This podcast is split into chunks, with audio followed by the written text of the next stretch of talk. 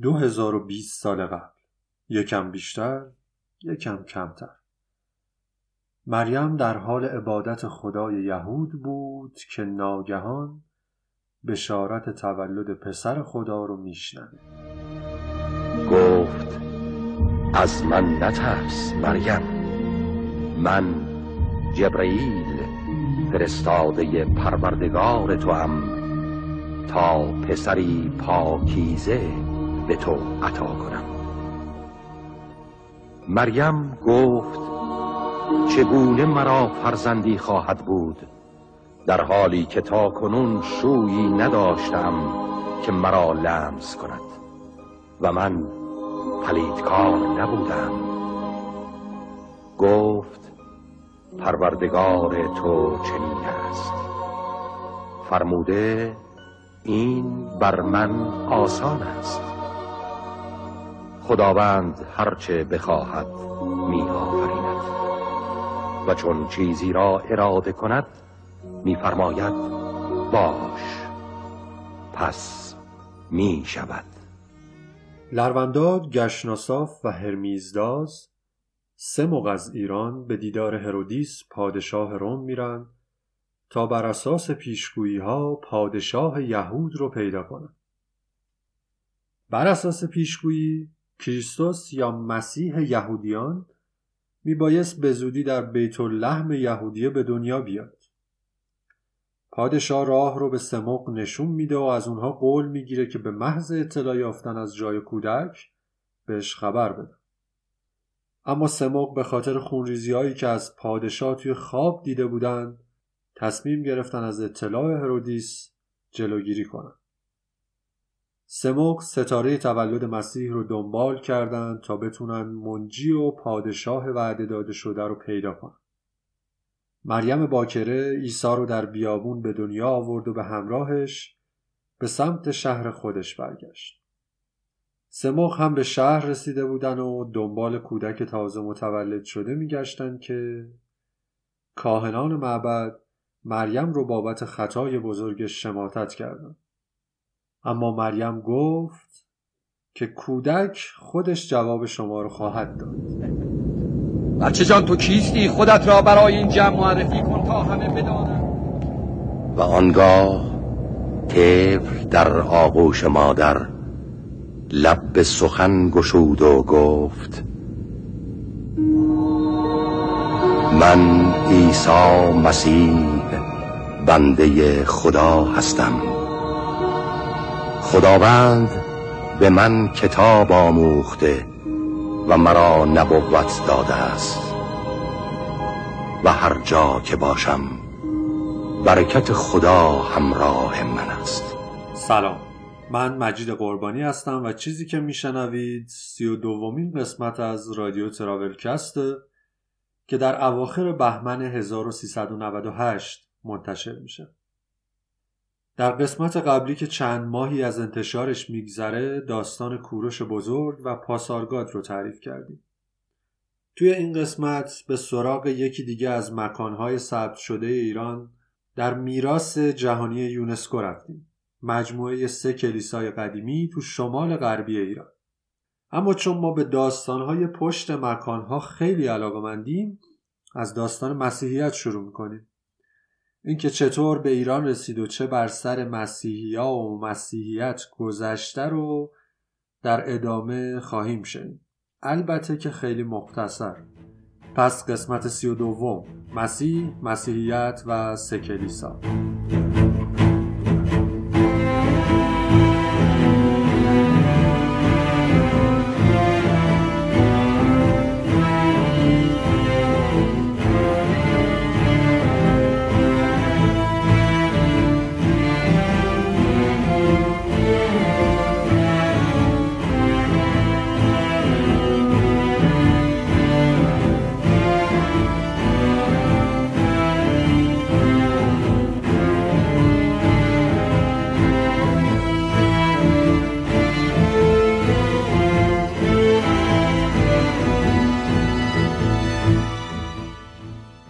اساس بعضی از روایات تاریخی اون سه موقعی که اول پادکست گفتیم به شرق برگشتند و شروع به تبلیغ برای مسیح کردند.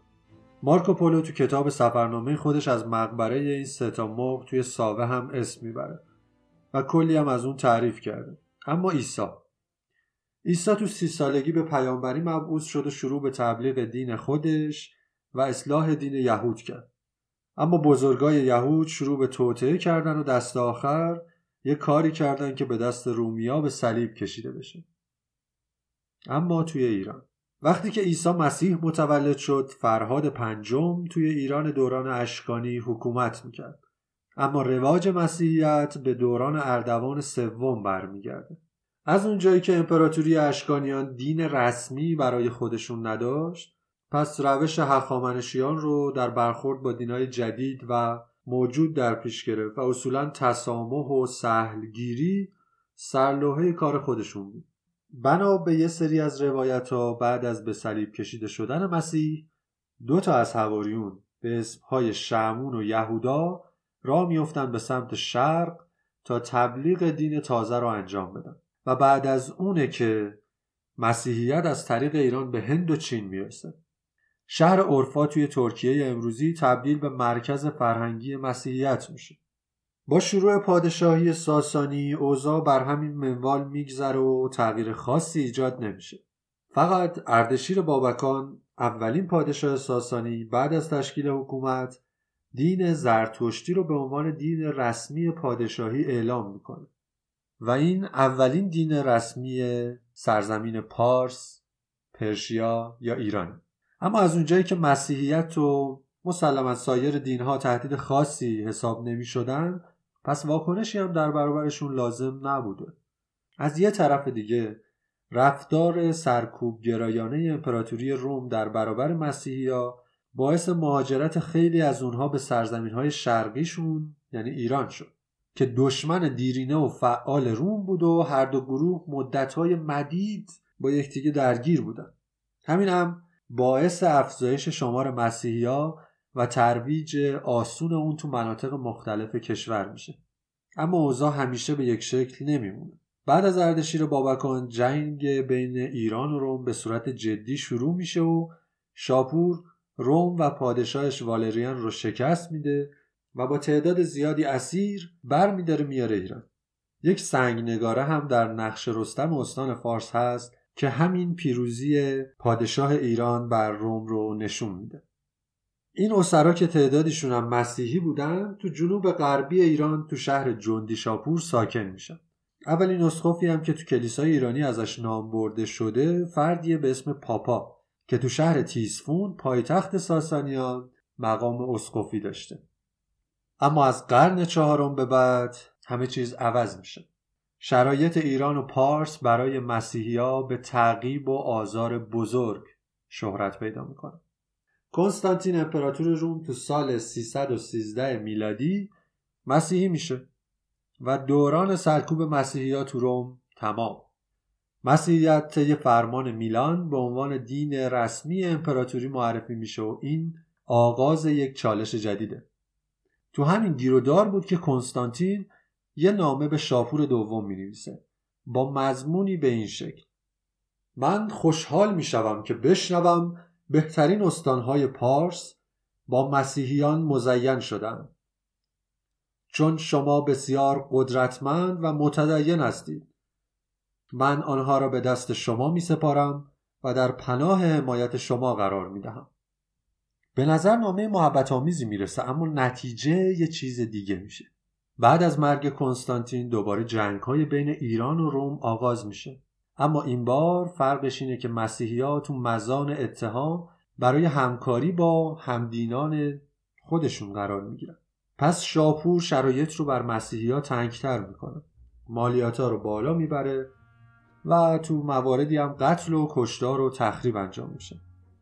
اما آمار و شرایط تعقیب و آزارها متفاوت ذکر شده. در برخی از منابع که حداقل من گشتم توشون بعضیشون خیلی شبیه افسانن تا واقعیت.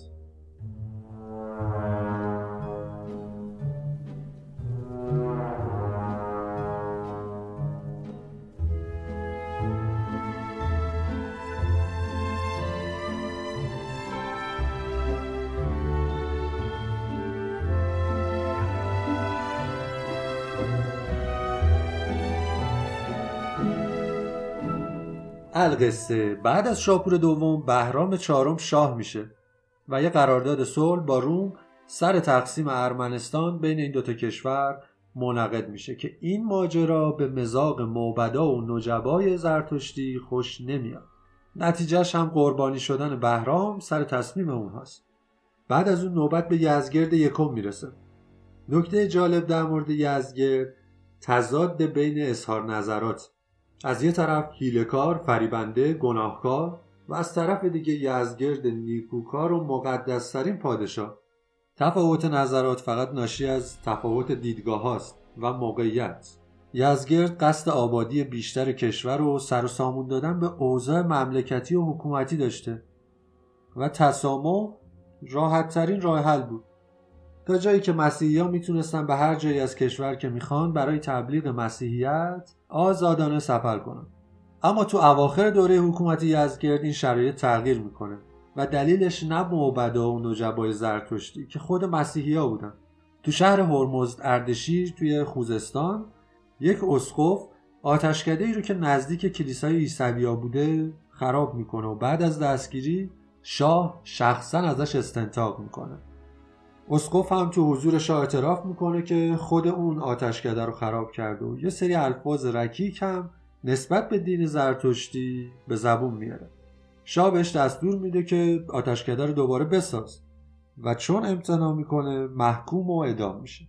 خشونتهایی که عیسوی می‌کردن طبعا به ضررشون تموم می‌شد و شاید انتصاب مهرنرسی دشمن بزرگ مسیحی ها به مقام وزیری رو بتونیم دلیل تغییر رفتار شاه نسبت به اونا بدونیم.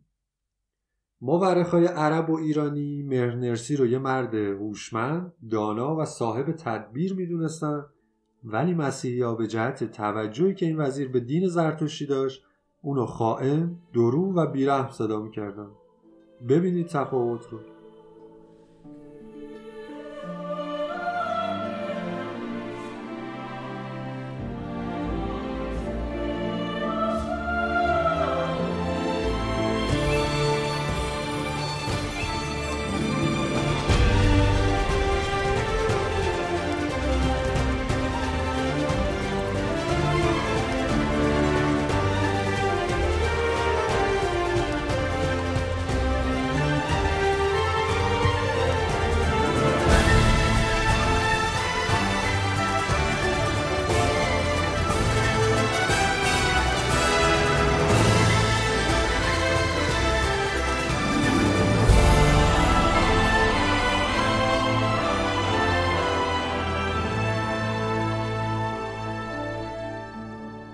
بعد از به پادشاهی رسیدن بهرام گور همچنان تعقیب و کشتار ادامه داره.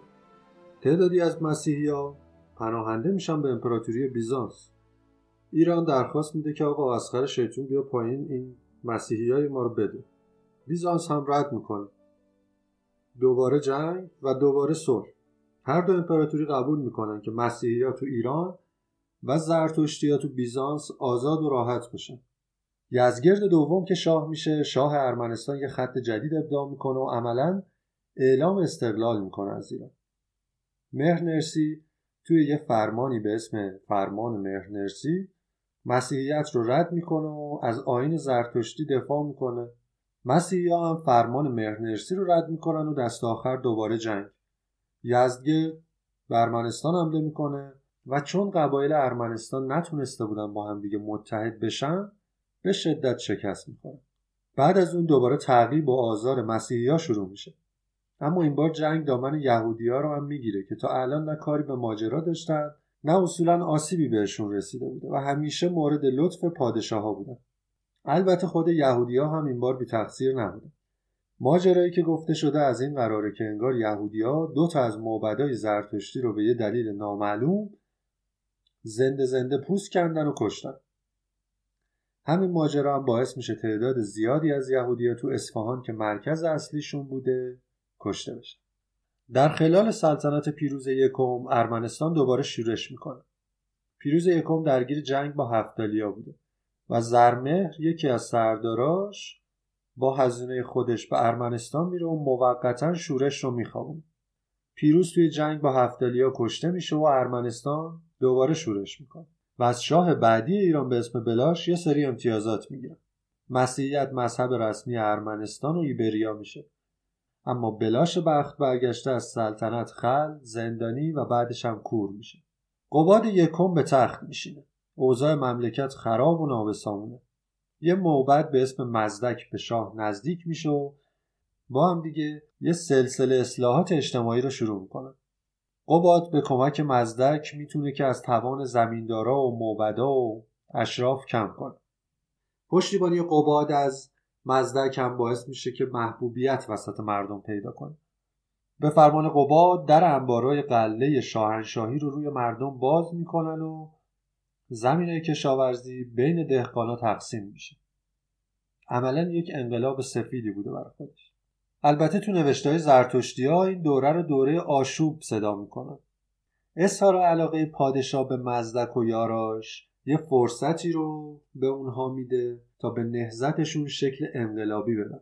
اعیان و نجبا هم که همه اینها رو از چشم قباد می‌بینن بر ضدش با موبدا و روحانی های زرتشتی همدست میشن. و دست آخر تو سال 496 میلادی قباد یکم رو دستگیر می‌کنن و میفرستنش به زندان فراموشی و به جاش برادرش جاماسب رو به عنوان شاه انتخاب می‌کنن زندان یا قلعه فراموشی یه زندان سیاسی توی خوزستان بوده که هیچکس حق نداشته حتی در موردش صحبت کنه. به همین خاطر اسمش رو زندان فراموشی گذاشتن. توی زندان نه کسی آزاد می‌شد نه ادام فقط اونقدر اونجا میموند تا بمیره. زندان هم فقط جای آدمای بلند مرتبه بوده. بعدترها شیرویه تعدادی از این زندانی ها رو آزاد می‌کنه و به کمک اونها پدر خودش خسرو پرویز رو از سلطنت خل می‌کنه و خودش شاه میشه. در هر صورت قباد از زندان فرار می‌کنه و به کمک طرفداراش یه بار دیگه رو تخت پادشاهی میشینه. قباد سه تا پسر داشت. کاووس که ارشد بود فرزند دومش که از یه چشم نابینا بود و پسر سوم خسرو. کاووس پسر اول تربیت یافته مزدکیا بود. اما قباد خصلتهایی رو که شایسته پادشاه می‌دید تو بچه کوچیک خودش خسرو انوشیروان پیدا کرد. بنابراین پسر کوچکتر بر پسر ارشد یعنی کاووس که علنا پیرو مذهب مزدکی بود ترجیح داده میشه. و همین امر تبدیل و تغییر عقیده شاهنشاه رو نسبت به این فرقه که در اول ماجرا به سمتشون گرایش داشت رو به طور واضح نشون میده. خسرو انوشیروان به شدت باعث قدرت گرفتن زرتشتی میشه. یکی از موفقیت های اون تو این دوره اینه که می‌تونه فرصتی پیدا کنه و اوستا رو جمع آوری کنه. از نظر اون مسیحیت و مسیحی از نقطه نظر سیاسی و در تقابل با امپراتوری بیزانس اهمیت داشتن. و افراد مسیحی که از بیزانس به ایران می اومدن و پناهنده ایران می شدن مورد احترام و پذیرش انوشیروان بودند این گروه از مسیحی ها در تقابل با مسیحی های امپراتوری بیزانس بودند و بهشون مسیحیان نستوری گفته می شد. کلیساهای اونم توی ایران به کلیساهای نستوری یا ایرانی معروف شده بود و از همین موقعیت سیاسیشون استفاده کردن و مبشران مسیحی رو برای تبلیغ به مناطق مختلف ایران فرستاده. تو زمان انوشیروان تو هرات و سمرقند اونا تونستن کلیسا دایر کنن. و تو زمانهای بعدی حتی تا چین و هند هم رفتن. نستوریان طرفداران و معتقدان نستریوس اسقف اعظم قسطنطنیه بودند که می‌گفت مسیح دارای دو تا شخصیت و دو تا طبیعته. طبیعت انسانی که از مادر زاده شده و طبیعت الهی و پسر خدا بودن. نستوریوس خودش به بدعت گذاری تو دین مسیح محکوم میشه و تبعیدش می‌کنن به صحرای لیبی. اونایی هم که به نظریاتش اعتقاد داشتن مجبور میشن فرار کنن و به دربار ساسانیا پناهنده بشن. اما خسروی بعدی کسی نبود جز خسرو پرویز که حتی تو برخی از منابع گفته شده که مسیحی بوده. دلیل این امر شاید همسر مسیحی خسرو پرویز بوده که احتمالا همه در موردش شنیدیم. شیرین. ماه من کجاست؟ آن سوی باغ میتابد کوکبی میان شبوها اینجاست؟ شیرین اینجاست؟ دوباره نگاه کنید سرورم. آن سوی باغ در انتظار ایستاده غمگین و تنهاست.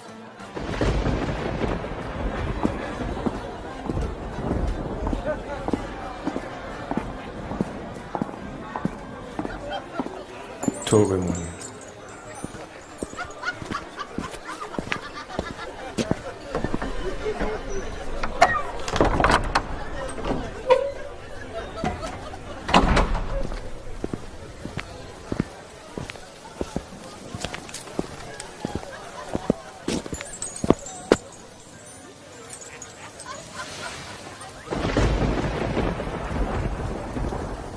تنهایی ای بیگانه با وصل. خسرو در ارمن و شیرین تنها محال است سرورم. صدای عشق شمشیری تیز دارد که پرده کتمان عاشق می دارد روشنتر بگویید. تشنه در کبیری و ادعای غرق شدن در دریا داری. با لبخندت فرا می‌خوانی و با نگاه پس می‌زنی. راز این بازی ندارم بانو. رازی در میان نیست. شاه خلوت طلب می کند و وصل و بستری گرم از تن شیرین و آبی که رفع اتش کند. افسوس که این آب آبروی شیرین است.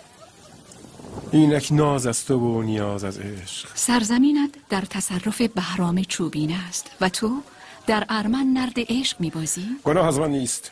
عشق تو تاج و تخت از یادم برد. فردا به فرزندانت وارثان تاج و تخت چه می‌گویی؟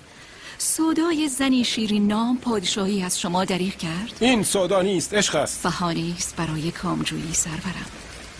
افسوس که شیرین صدی است که هیچ سیلابی بندابش نشکند. ایران زمین بانوی پنج هزار ساله آغوش به روی بهرام چوبینه باز کرده و به زیر رانهای سربازانش از درد و شهوت به خود میپیچد. چرا تازه سالان شیرین دهان چنین نکنند؟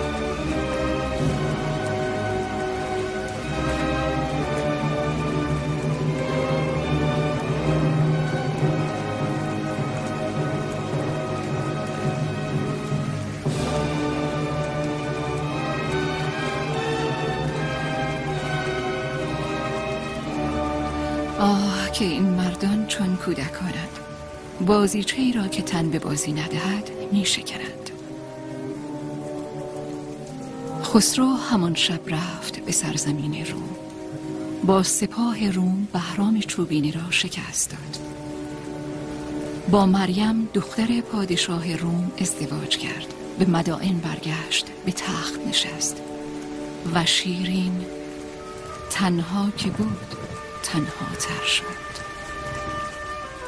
افسانه های عاشقانه زیادی پیرامون این دوتا شخصیت و یه سری شخصیت های دیگه مثل فرهاد وجود داشته تا به ما رسید.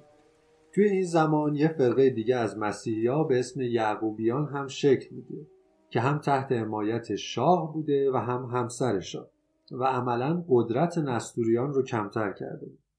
خسرو نوه انوشیروان بود و بعد از هرمز ادعای پادشاهی کرد.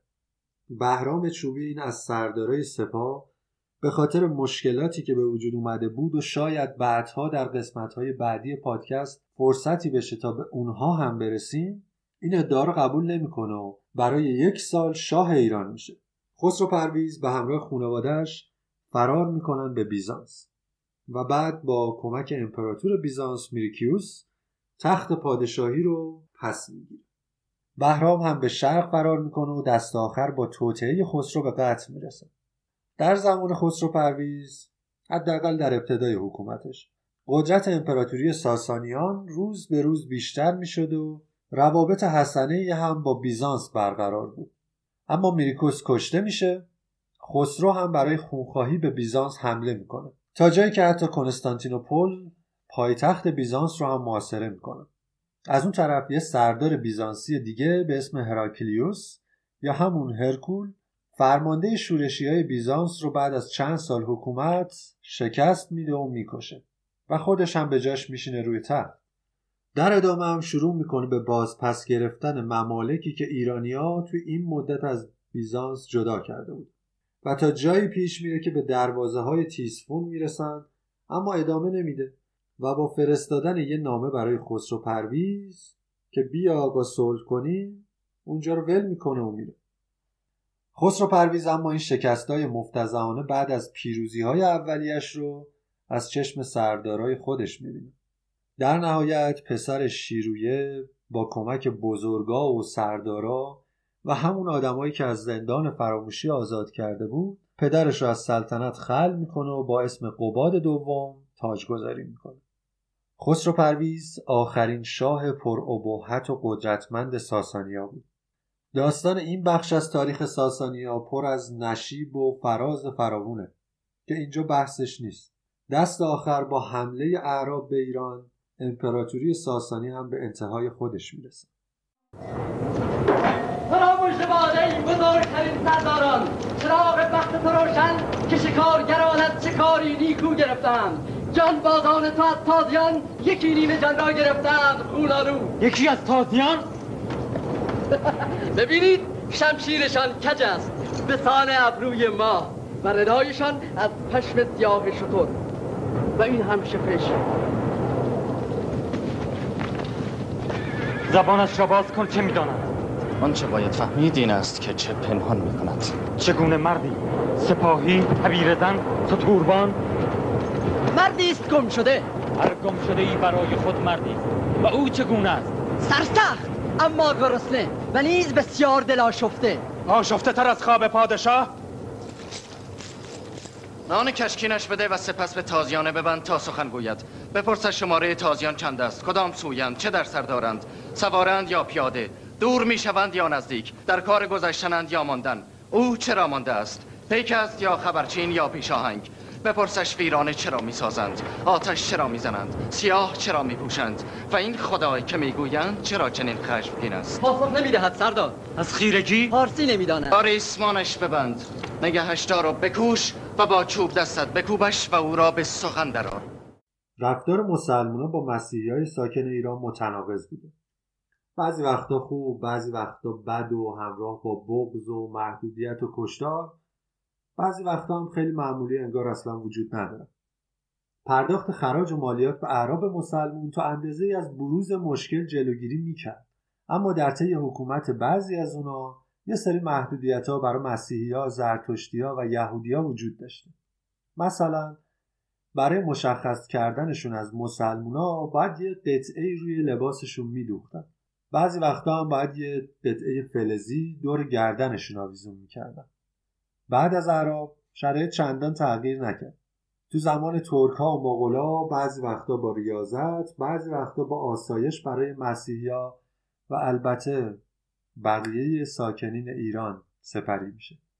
البته توی یه دوره از مغول ها در طی حکومت هولاکوخان مسیحیا قدرتشون بیشتر از مسلمونا میشه و شروع به آزار مسلمونا می‌کنن و در بره های بعدی زمانی که شرایط قدرت جابجا میشه مسلمونا هم تا می‌تونن تلافی می‌کنن.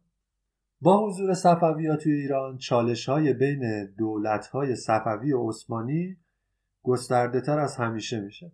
طی یک معاهده صلحی قسمتهایی از ارمنستان و گرجستان و آذربایجان و تبریز و البته یه سری جای دیگه میرن زیر سیطره عثمانی. اما بعدتر شاه عباس بخش اعظمی از آذربایجان و ارمنستان و قره‌باغ رو از عثمانیا پس می‌گیره.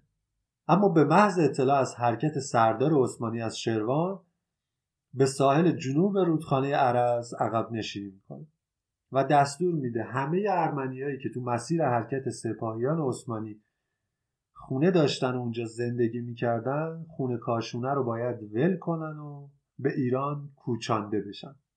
قسمتی از این مهاجرین اجباری به اصفهان آورده میشن و منطقه جلفا رو می‌سازن. مالیات سنگین شغلای محدود و خاص آزار و اذیت‌های گاه و بیگاه برای مسلمون کردن مسیحیا از جمله سختی های زندگی مسیحیات دوره های صفوی، افشاری و قاجار بوده. اما در پی انقلاب مشروطه و تاثیر مسیحیا تو تشکیل حزب دموکراتیک ایران شرایط یک مقدار بهتر و راحتتر میشه. تا الان که به عنوان اقلیت توی حکومت نقشی هرچند اندک و ناچیز داره این تاریخ فشرده و خلاصه مسیحیت توی ایران بود که به سری از مواردش خواسته یا ناخواسته از قلم افتاد. سعی ما هم بر این بوده تا یه دید کلی از شرایط داده بشه. حالا برسیم به سکلیسا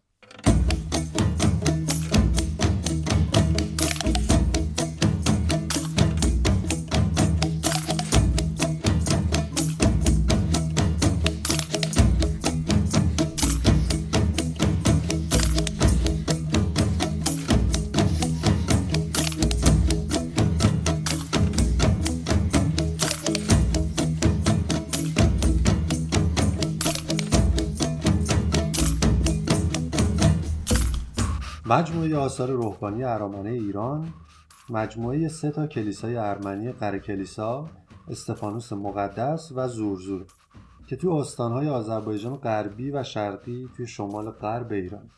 این مجموعه شامل سه تا کلیسا چند تا بنای اطرافشون دهکده ها و قبرستون هاشون کلیسای اول قره کلیسا یا کلیسای تادئوس مقدس تو استان آذربایجان غربی و شهرستان چالدوران نزدیک روستای قره کلیسا تو 20 کیلومتری شمال شرقی سیاه چشمه و 7 کیلومتری شمال جاده چالدوران به قره ضیاءالدینه تادئوس مقدس همون یهوداه که یکی از اون دوتا هواریونیه که به سمت شرق برای تبلیغ مسیحیت حرکت کردن.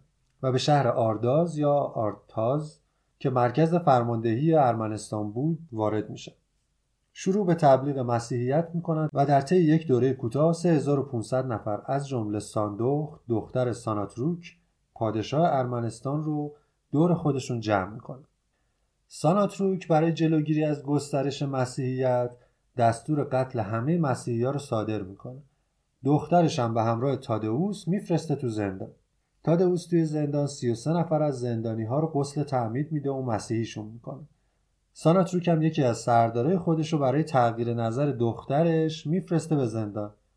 اما نتیجه اون چیزی که می‌خواسته نمیشه.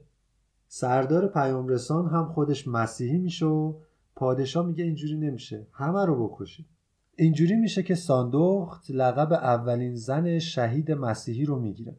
تادئوس هم میگن که وقتی کشته میشه توی همین جایی که الان قره کلیسا هست خاکش می‌کنن. و روش کلیسا رو می‌سازن. در حال حاضر ارامنه ایران هر سال هفته آخر تیر و هفته اول مرداد برای بزرگداشت اون شهدا به اون منطقه میرن.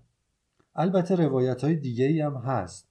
مثل اینکه تادئوس تو سال 65 میلادی تو شهر بیروت از توابع سوریه امپراتوری روم با تبر کشته میشه و بعدش هم جنازه و استخونها رو می‌برن به روم و توی کشور واتیکان کنونی در یک کلیسا به اسم سنت پترو به خاک میسپرنش در طول سالیان دراز این کلیسا بارها و بارها از سمت پادشاه ها و مهاجما قارت شد. بعضی وقتا هم به سبب یه سری بلایای طبیعی مثل زلزله یه قسمت های شاسیب دیده. دو تا بخش قدیمی سیاه رنگ و بخش جدید سفید رنگ داره که هر کدومشون یه تاریخچه ای برای خودشون داره.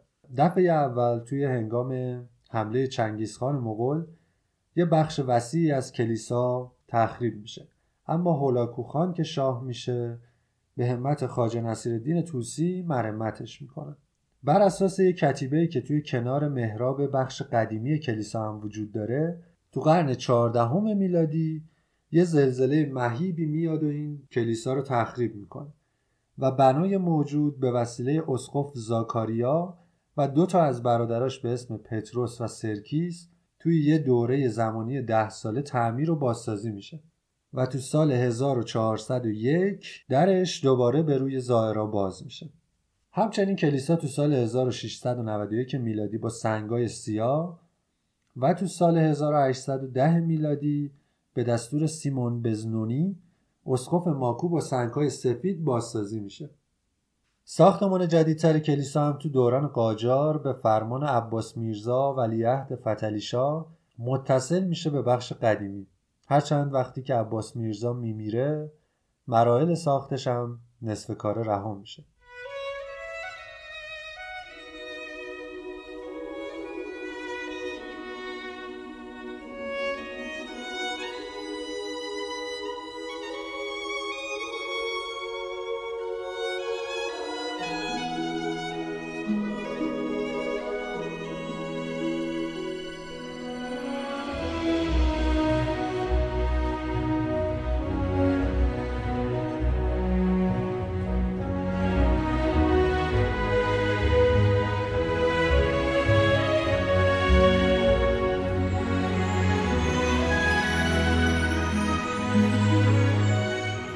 کلیسای استفانوس مقدس دومین کلیسای مهم ارمنیای ایرانه که از نظر اهمیت بعد از قره کلیسا قرار می‌گیره.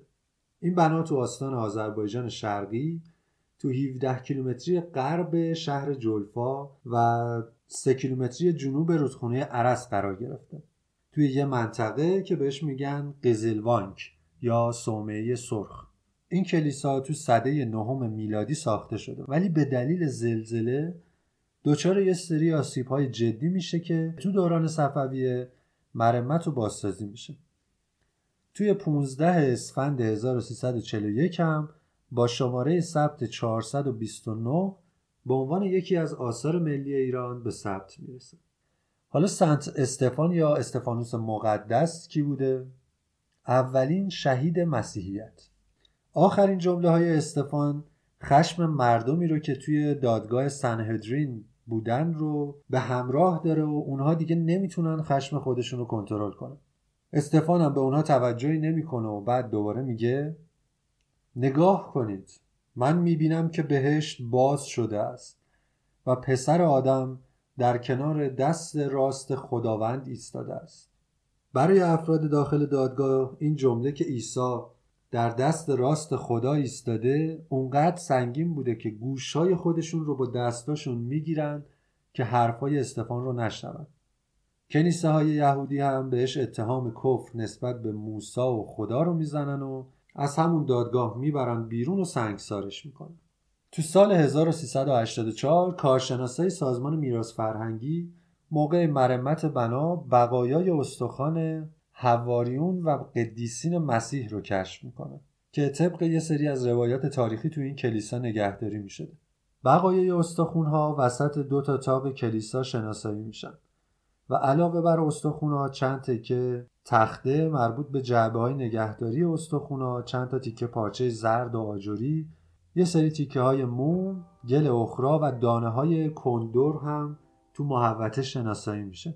اسقف اعظم و خلیفه ارمنی تهران و شمال ایران هم با ارزشمند خوندن بقایای استخوانی یافت شده تو این کلیسا احتمال میده که این بقایا مربوط به جسد یحیای پیامبر باشه.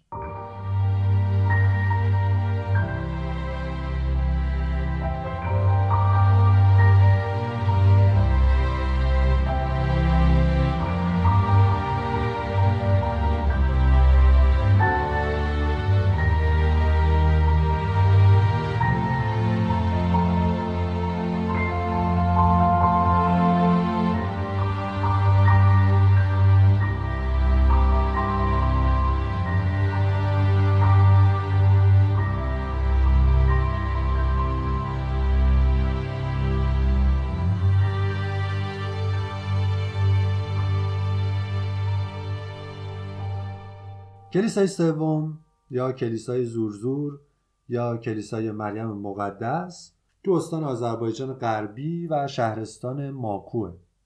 موقعیتش تو دوازده کیلومتری شمال غرب قره کلیسا و نزدیک یه روستایی به اسم بارون و تو دهنه یه درست که رودخانه زنگیمار ازش رد می شده بوده. تاریخ بنای زورزور بین سالهای 1315 تا 1342 میلادی تخمین زده میشه. و توسط اسقف اعظم کلیسای تادئوس مقدس یعنی همون قره کلیسا که اسمش زکریا بوده ساخته میشه. وزارت نیرو برای تأمین آب مورد نیاز کشاورزی توی دشت ماکو پروژه سد مخزنی بارون رو تصویب می‌کنه و از سال 1366 عملیات ساختمانی اون شروع میشه. کلیسا تو همون جایی قرار گرفته بود که دیوار حائل سد هم باید همونجا ساخته می‌شد. و طی نقشه های مصوب وزارت نیرو بعد از اتمام سدسازی و آبگیریش کلیسای مزبور کلا زیر آب دریاچه سد غرق میشه. از طرف دیگه هم عملیات خاکبرداری تونلای انحرافی و و یه رشته انفجارهای ساختمانی به بقیه بنای کلیسا هم آسیب رسونده بود. به همین دلیل مدیریت اجرایی سازمان میراث فرهنگی با موافقت وزارت نیرو همکاری یه سری شرکت ها و سازمان آب و برق منطقه‌ای با کارشناسای سازمان میراث فرهنگی و متخصصین و معمارهای جمهوری ارمنستان در مدت 25 روز سنگ به سنگ دیوار کلیسا رو برمیدارن شماره گذاری می‌کنن و می‌برن توی یه محل دیگه با ارتفاع حدود 110 متر بیشتر و 600 متر فاصله از جای قبلی کلیسا رو دوباره می‌سازن. بعد از انتقال کلیسا میراث فرهنگی یه لوح سنگی رو به دیوار کلیسا با این مضمون نصب می‌کنه. پس از مطالعات لازم سنگ به سنگ پیاده کرده و در حدود 600 متری محل اولیه در پاییز 1367 هجری شمسی با هیئت اصلی خود بازسازی کرد تا نشانی باشد زنده از توجه جمهوری اسلامی ایران به حفظ آثار تاریخی و احترام به شاعر و مقدسات هموطنان ارمنی.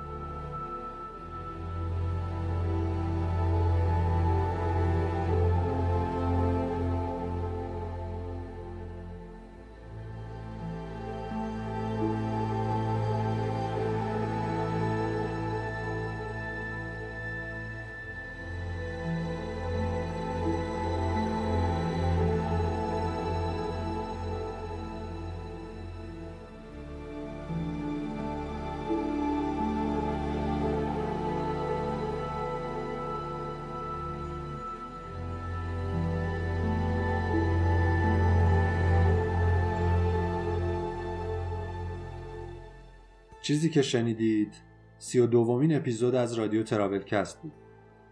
در مورد تاریخ مسیحیت توی ایران از شروع تا حال حاضر داستانها و بحثهای زیادی برای ارائه وجود داره.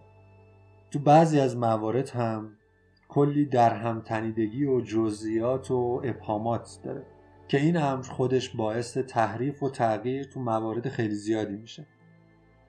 رنگ و بوی مذهبی پیدا کردن تاریخ، تقدیس یا تکفیر یک فرد یا یک پادشاه، زینف بودن توی ارائه داستانهای تاریخی، قدرت طلبی و استفاده ابزاری از دین شاید شاخصه های انسان ها تو تمام دوره های مختلف تاریخی باشه. توی این اپیزود سعی کردیم از جهتگیری نسبت به هر دین، قومیت و ملیتی به شدت خودداری کنیم. و به همین خاطر کلی مورد بود که هر گروه به صلاح دید و از نقطه نظر خودش تعریف کرده بود و در عین جذاب بودنشون مجبور بودیم که از کنارشون بگذاریم امیدوارم روزی رو ببینیم که انسانها فارغ از دین، ملیت، زبان، رنگ پوست، نژاد و ویژگی های ظاهریشون با عشق، صلح و احترام و در حال قدردانی و احترام به طبیعت در کنار یکدیگر زندگی کنند. سرکوب، قتل، کشتار، اجبار، شکنجه، فرار و جنگ زاییده ایدئولوژی های ناقصیه که یک چیز رو فراموش کردن. ما همه انسانیم. به امید روزی که امنیت رود جاری همیشگی تو زندگی همه انسانهای روی زمین باشه. به امید روزی که هیچ انسانی مجبور به ترک وطنش نشه. و به امید روزی که انسان و طبیعت دوباره یکی بشن و ما انسانها روی زمین دست از قارت و نابودی منطقه میهن و سیارم برداریم. یا حق.